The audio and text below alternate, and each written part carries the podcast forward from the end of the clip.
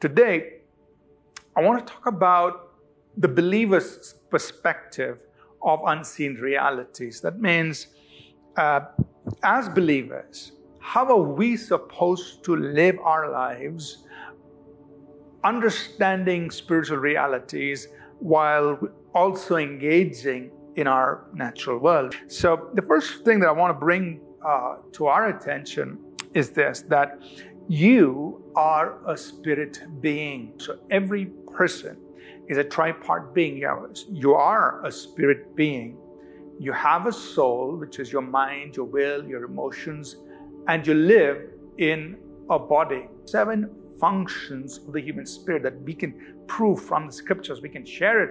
Uh, we can um, go in depth in each of these, uh, each one of these seven functions of the human spirit. Number one, there is the conscience, a sense of right and wrong. That's a function of the human spirit. Number two, knowing. There is the ability to uh, receive spiritual revelation and knowledge through the spirit senses. Number three, communion, worship of God. That's another function of the human spirit. Number four, container. The human spirit acts as a container, or the Bible talks uses different language, talks about it being a house, uh, it talks about it being a dwelling place. So the spirit is the container or a carrier of uh, the things of God, the life of God, the nature of God, the grace of God, the glory of God, the anointing of God, uh, the very presence of God. So your spirit is really a container, carrier, a home, a house, a residing place, a residence of all of God.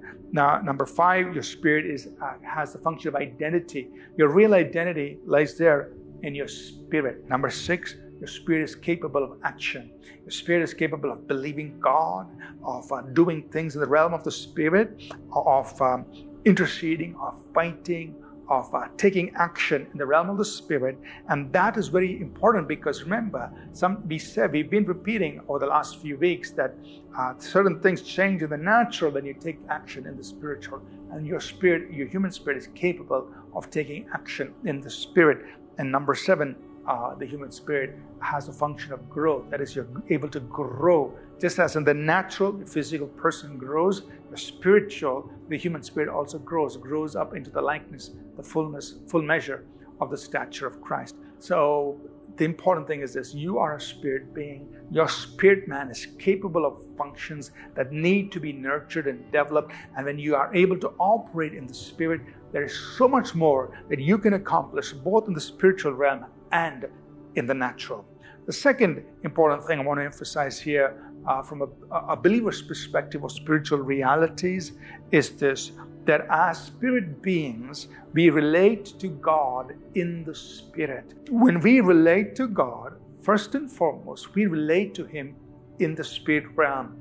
God is a spirit. He created you as a spiritual being. He created us as spiritual beings, and He wants us to relate to Him spirit to spirit. You saw John 4:24. Jesus said, "Those who worship God must worship Him in spirit and truth." That means as a spiritual being, you worship Him. And as an extension of that, we can also say this that God speaks to us in the spirit realm. Number three, as spirit beings, we live out of what God has done for us in the Spirit. The way God works is this God completes things in the realm of the Spirit, and then He invites you and me to live out of that in the natural realm. Now, as believers in the natural realm, walking in the natural world, we have to learn to live out of that spiritual reality that is there in Christ for us. We have to learn to live out of that. Number four, as spirit beings, we walk by faith in God and with a renewed mind.